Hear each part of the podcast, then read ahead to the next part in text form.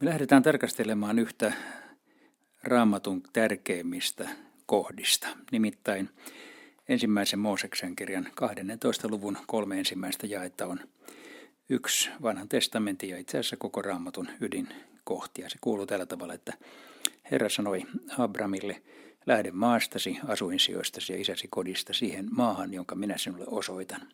Minä teen sinusta suuren kansan ja siunaan sinua ja sinun nimesi on oleva suuri ja siinä on oleva siunaus.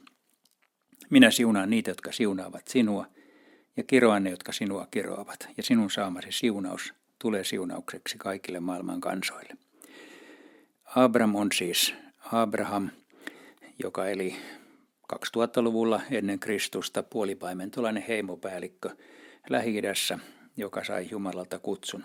Ja me katsotaan seuraavaksi kartalta, minkälaisen reitin Abraham teki. Kaldean Ur sijaitsee nykyisen Irakin alueella kaksoisvirtain maassa. Sieltä Abraham lähti Eufrat-virtaa seuraten ja tuli luvattuun maahan Siikkemiin kohdalle ja tuuhun pysähtyi. Ja siellä Jumala sanoi Abrahamille, tämä maa minä annan sinulle ja sinun jälkeläisillesi ikuisiksi ajoiksi. Mennään takaisin tuohon tekstiin.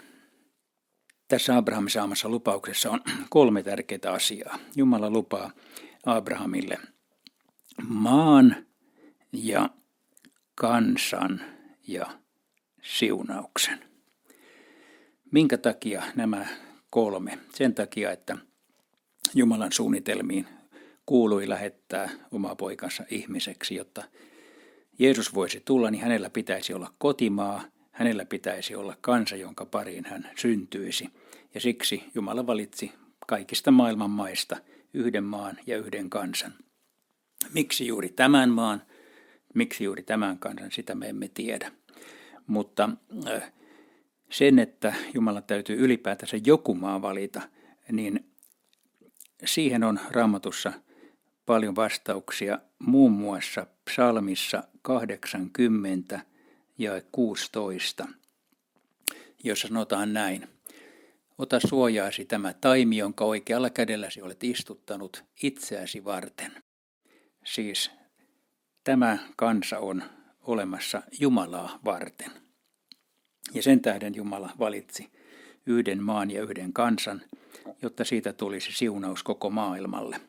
Tämän Abrahamin siunauksen arvoituksen ratkaisee Uusi testamentti Kalattalaiskirjeen kolmannessa luvussa, Kalattalaiskirja kolme jakeessa 14, joka kuuluu näin.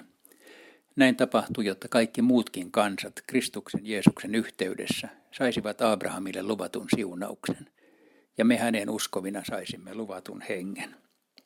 Tämä siunaus on siis Jeesus Kristus, joka on tullut koko maailmalle siunaukseksi.